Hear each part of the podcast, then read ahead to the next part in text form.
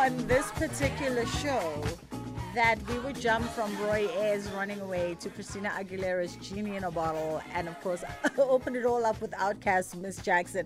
But it's also quite befitting because you know, the little that I know of Lebohang in our past lives, where our paths sort of crossed a bit when she was working on a really interesting project with some colleagues of mine, DJ Ken Zero. I kind of feel like this particular musical playlist is right up your alleyway. Yeah, definitely. This was the vibe of our wonderful show back in the day. Right? So, yeah, I feel like this is your energy. Yeah. Like, you're the kind of person, if you had to get into your car, most likely your playlist stays on shuffle. And yeah, it just goes anywhere. It goes anywhere and ever, yes. Yeah, right? Yeah, yeah, nah, I kind of figured. It is the voice of Lebohang Masango joining me. She's a multi-award-winning children's book author. She is also a poet, PhD candidate. Yes, graduating next year. Witwatersrand can be like, yes, we've got another doctor. I mean, my producer's mouth's like... This is the caliber of the guests that we have on the show, guys. This is just the caliber of people who take the time from, you know, their holiday, their long weekend, to come through and join us on the show to chat a little bit. It is Stages, Pages, Screens, and More. So before we get into the book, a lot of people know you. I mean, I think your most seminal work thus far has been the Bumi series. Yes. A series, it's a trilogy, right? A children's book. Yeah, well, so far we have four. Oh, yeah. There's four. Yes. Oh, lovely. I thought there was only four. Yes, two of them came out this year. When do you find the time? Because, I mean... You know, you're busy. True. Going after your PhD takes a lot of time, a lot of energy, a lot of work. You know, you're a published author, you're a poet, you're just a creative. You sort of put yourself in the creative world. Where do you find the time to even write two more children's books? For me, like when I was doing my master's, that's when I wrote the first Bumi's book. Yeah. And then when I was busy with my PhD, I wrote three of them. So for me, it's taking a break from the really like hardcore analytical, academic, intellectual stuff, and then giving my brain a break by writing something different. So yeah, for me, it's a form of rest to be able to dabble in the world of children's literature. Like, I like how you say, and I mean, I get it to a certain degree when, you know, when you're writing academically and at that PhD level, there's a lot of research, a lot of, you know, analysis that goes into it. Yes. But writing children's literature is not that easy.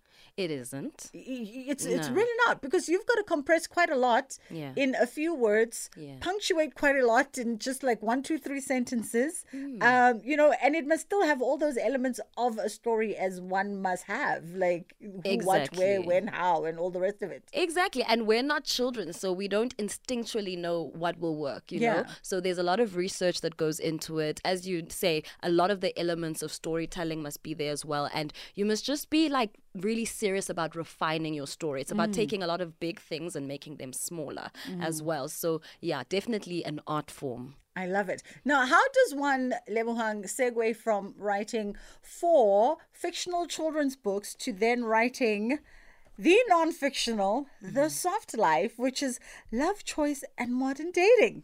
So how that happens is that, you know, for my master's research, I covered topics around romantic relationships, the socioeconomics of life, and how our socioeconomic situation actually leads us to make particular choices for our romantic lives. And so because that already existed, when my publisher approached me, she was like, I've heard about your research. I think it would be really great. Wouldn't you like to turn it into book form? Yeah. My immediate answer was no, not really. But eventually the book happened, and that's how we're here now. Yeah. And you know what I love is when you talk about, you know, your research and sort of that understanding that a lot of our socioeconomic circumstances actually dictate to some degree the choices that we make, both personal and professional. And I think that is like the crux of this whole conversation. I said to, as you were probably up in the elevator, I was like, you know, we're talking The Soft Life. The book is about everything that you think it's about and nothing about what you think it's about. Exactly. I think so too. It's easy to make a lot of assumptions because the soft life up till now is something that's been thought of as quite frivolous. And anytime we're actually talking about romantic relationships, love, dating, black women, etc., young women, it tends to become really reductive and frivolous. No one's really giving it the seriousness that it requires. And so with this book, it is my attempt at doing that, possibly for the first time in a mainstream market, just to try and have the conversation in a sort of elevated, respectful and dignified way, which I think is what's been missing from this conversation so far. And I think that is it. I mean, when you pick it up, so obviously, like everyone else, I saw you post and I was like, oh, the soft life. Okay, can we get Lebohang in here? Let me see, you know, what this is really all about. And you pick it up and immediately that jumps out at you, that you know, this is more than just the frivolity. This is really trying to understand, you know, something, a conversation that, that is very prominent and very dominant in our generation, but a conversation that's not exclusive to our generation. And that's the thing that we sometimes forget. Exactly. And that's what I do with the book and my research. I try to locate this in a continuum that has been going on since the 1800s and the formation of Johannesburg. I take us through colonization and the kind of social formations that it forced upon African people with colonization, and how black women entered the city at first through the cash economy and what that was like, and how they couldn't come into the space and obviously own property, earn money, etc. They had to come in as beer brewers and sex workers, etc. So there's always been a level of transactionality to how black women had to enter the city. And I take it to the 1930s, where there was this very big moral panic about what black women and young black women were doing in wanting to be modern girls, and that kind of aspirationalism that had the entire community shook, because what do they mean? They want to form themselves anew and become something we've never seen before.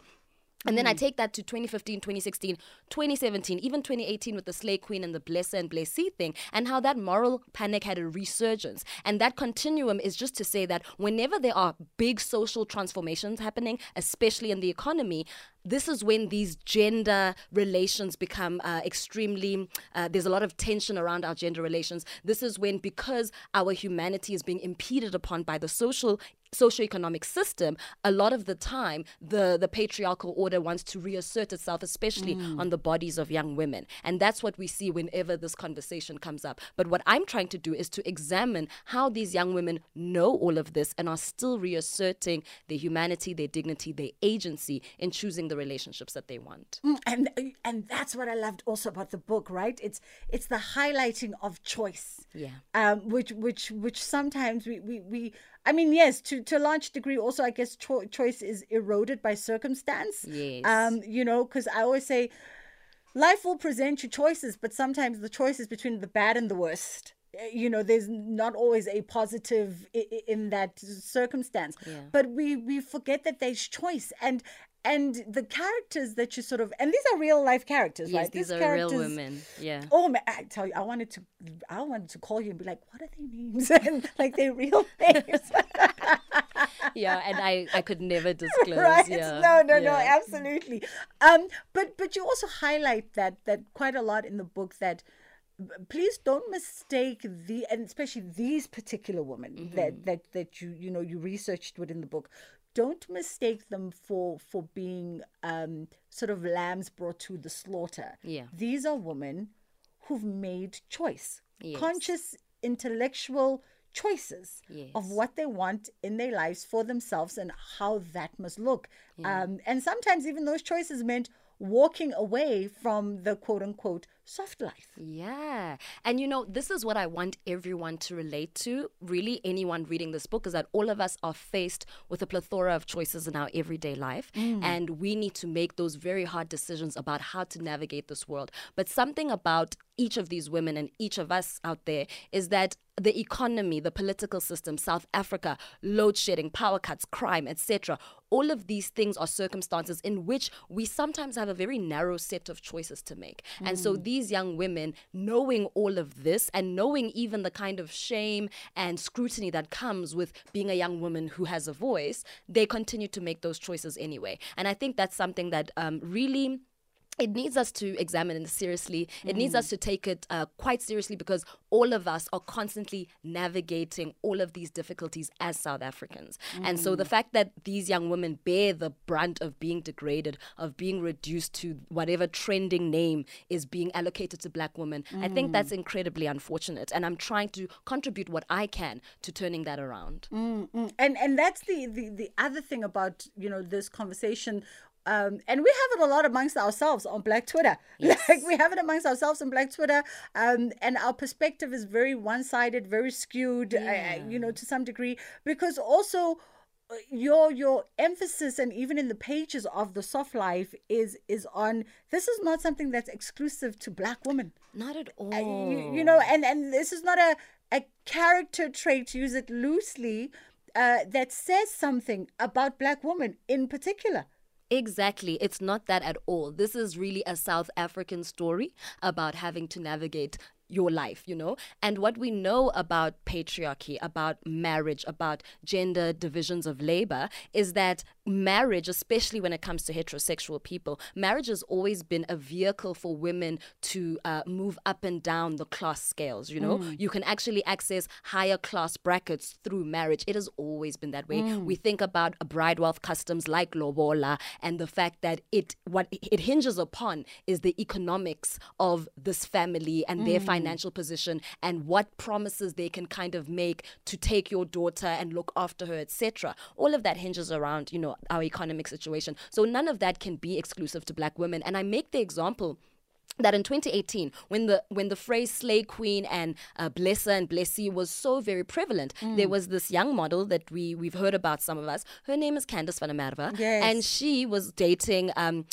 Prime Minister Saad Hariri from Lebanon, and we knew about her because SARS was actually holding on to billions of her money, because she'd been gifted 212 million rand, right? And so they're holding on to this money, and it becomes a big thing. But all of our journalists, all of our media, in covering the story, no one uses the prevalent lexicon of blesser, blessee, right? And for me, that's entirely mischievous, and that lets me know that there's really something going on at the intersection of gender and race and conversation about romance and romantic relationships and the economy in our country. And that's why my book tries to do it, tries to detangle that a little bit, and to just give voice and dignity to these young women, hoping that all South Africans can see themselves reflected in their stories. And what do you think it is then, you know, Lebohang, or what has the research shown that it is? Why is it that the sort of the narrative is, and the perspective is skewed so negatively towards black women? I mean, is it just an historical thing of where, you know, society, the politics of race and gender place black women in the pages of history, and how it likes to paint them? Definitely. It's something that we can locate there, even in my tracing of, you know, the 1800s, the 1930s, and the different kinds of moments and flashpoints we've had as black women around this conversation. Academia also is really at fault here, because it's very easy to produce volumes and volumes and volumes of work around the problematics of black women's sex lives, how they lead to illness, how it leads to poverty, how black women need to have transactional sex to escape poverty, because that is the popular conversation, and because that is the narrative that we're all existing in. Whether we know it or not, it really shapes how then the media, how public, how discourse starts to form around black women and choice. So it is a historical case of misogynoir, in the case where black women and misogyny intersect. But yeah, it just needs all of us to really think more deeply about how we are writing about black women. Do we really want black women to constantly be the butt of every joke each time we talk about, you know, something that we require, that we think is frivolous, like love and relationships? I love how you say that. We think it's frivolous, like love and relationships, because I guess we have. That's where we've placed it, right? A very serious thing that is very natural and innate to humanity, and you know, to us, we've whittled it down to 160 characters on a Sunday, basically, is what it's become. It is Lebohang Masango joining me in studio, and she is the writer, author of The Soft Life, Love, Choice and Modern Dating. It is quite the riveting read. If you haven't gotten your hands on it, it's definitely one that you want to get your hands on. She is an academic, of course, and putting that research into this particular book and telling the stories of these women. And what for you was the most surprising thing? Because it's 5 women and they're 5 really different women in very many ways. The circumstances are different, how they sort of perceive romantic relationships are different. But to some degree also you can place them in each other's orbit. Like they're not too far removed from each other. You know what I'm trying to say? No, I completely understand you. And I think what was surprising but affirming, but something that I kind of knew, is that the popular literature tells us that, you know, there's a point at which, especially African women, will do anything for money. You know, that is the popular narrative. But there are instances in the book where these women have chosen to walk away from people who are, you know, sure, he's got lots of money and our life is made easier by his ability to provide in particular ways, but I no longer like the way he's treating me, and so I'm walking away. And so to have found that in every single instance that I spoke about, I was like, I wish this conversation was highlighted more. Yes. I don't understand how we're sitting with just an academic meta-narrative of Black women are doing this. This is the pattern of Black women. Black women stay in relationships too long. And of course, it is true that Black women are susceptible to all kinds of violence, right? But it's not just because of the relationships that they're in. It's because we live in a violent country with a violent history.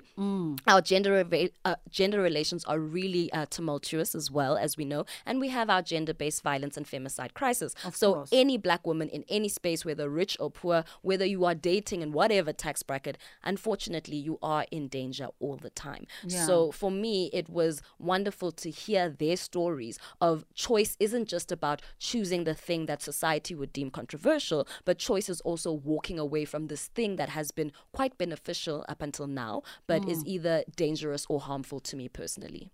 I got you. I don't know what he's signaling, but he's signaling something. Let's take a quick break and then we'll come right back on The Art of Everything. Bridget Masinga on The Art of Everything. It is indeed The Art of Everything on this Friday evening right here on SAFM. We're hanging out with award-winning, multi-award-winning author.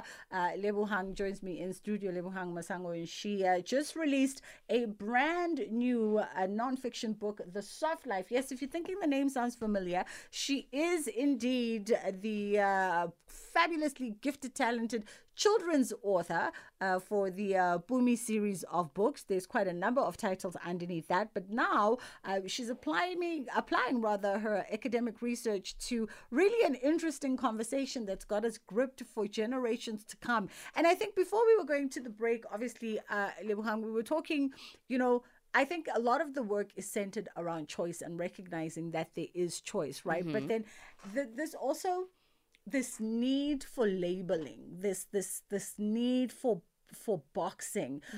For me, almost feels like it's society's need to still kind of suppress, especially the voice of Black women. It's society's need to still, you know, let patriarchy rise dominant. It's society's need to say, you know, I'm allowing you it's the perception of you've got power, the perception of you've got choice. Because if I then label you all kind of profanities, I then rip that right from underneath you because I place shame on you and I place guilt on you. And you kind of challenge that quite a lot in the book and with the stories that the ladies share and the experiences to say, oh, you know, there's nothing to be shameful about here. Yeah, definitely. And I mean, that labeling, it is a way of trying to control you, right?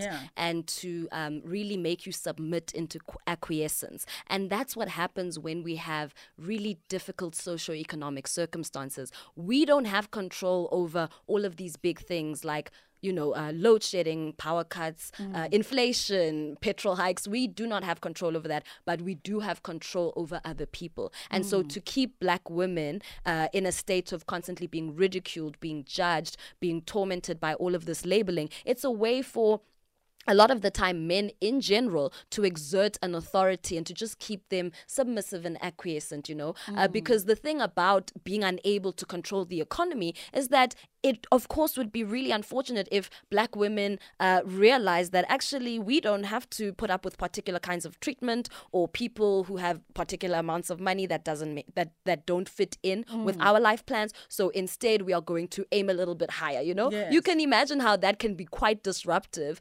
to a kind of social.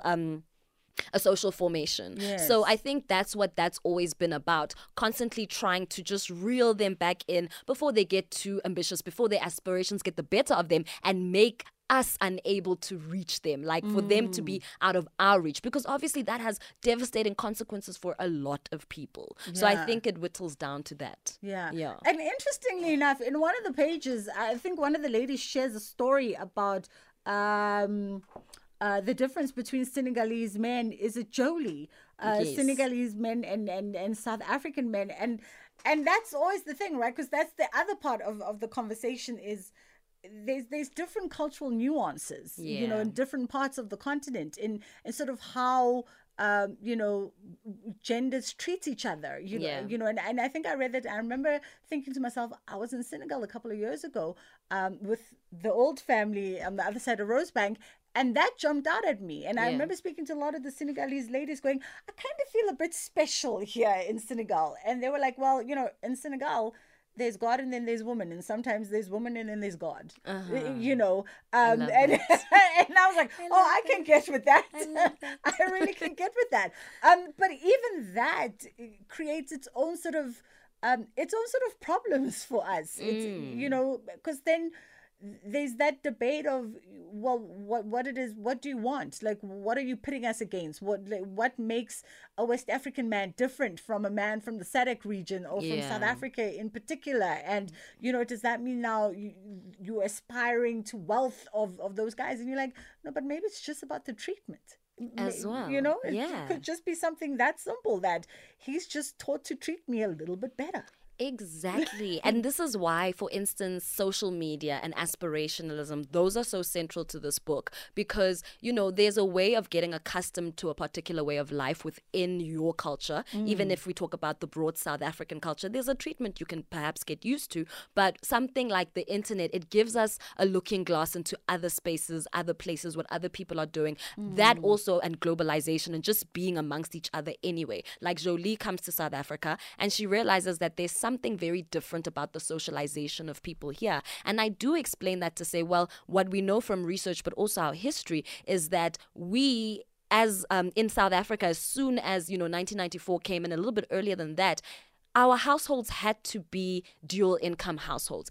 If we were going to reach the levels of, you know, urbanization and suburbanization that would allow us to live in particular places, send children to particular schools, enjoy kind of certain kinds of leisure activities, it required for both parents to work. Whereas there are some places where tradition and culture have remained a little bit more intact and a little bit undisrupted by the demands of capitalism, where, you know, women maybe just stay at home and they're just fabulous and they take care of the domestic labor of the household. It's not the same here in South Africa. Dual income households are our norm. In fact, women-headed households and child-headed households are also quite prevalent in our country, as we know. So that is something I find so interesting, that social media is really broadening people's minds to what is possible. And that is why we're seeing this push to, you know, influencers, social media, Instagram, the culture of constantly being camera ready and beautiful. It's that thing of like, there's always more, you know? And of course, that has not always worked to the favor of love in its essence because, you know, you've got something like Tinder and instant yes. gratification of the internet.